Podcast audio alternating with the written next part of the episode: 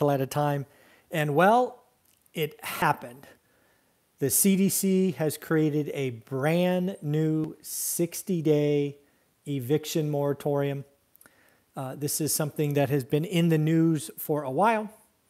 Uh, it is brand new. It is not like the last one. This one has some characteristics around statistics for the county and the area based on infections and the like. So, a couple of things. This is brand new information. I will probably have more thoughts on this tomorrow.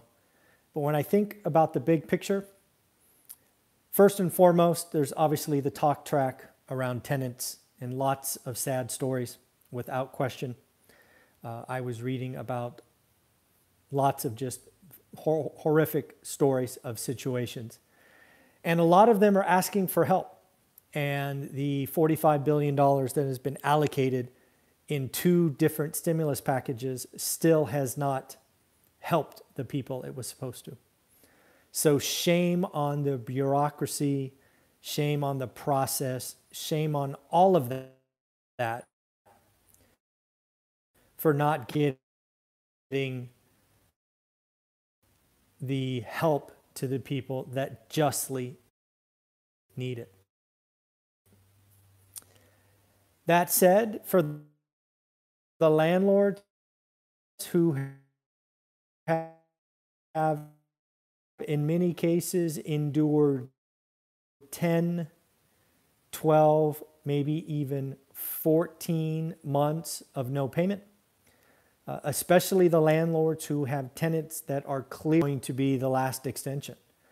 I can already hear them say, uh, because this will go from August till August 3rd till October 3rd. And get ready, it starts to get cold. And then what we will hear is we can't have anybody kicked out in the winter. Then it will go till January, and then it will go till March, and then it will go, right? So, as a landlord who may have been struggling, right? Because your mortgage was still due. Your property taxes were still due. Your insurance was still due. You still had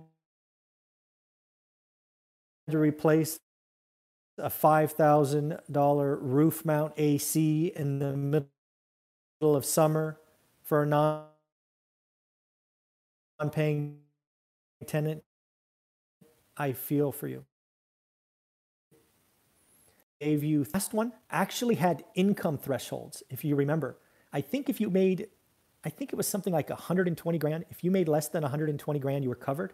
But if you were a high income individual, uh, you were not covered. This new 60 day extension, or creation as I'm sure they will call it, doesn't appear to have that income threshold. So now, in theory, in theory, you could be somebody renting a penthouse in Manhattan, and maybe the penthouse, I don't know, 20 grand a month, and you would theoretically be covered by this. So again, that appears to be one subtle tweak is they have done away with income limits. Before it was aimed at kind of the middle class and below. This now appears to be removed. So this may impact different landlords. So this is going to be interesting to see where this goes.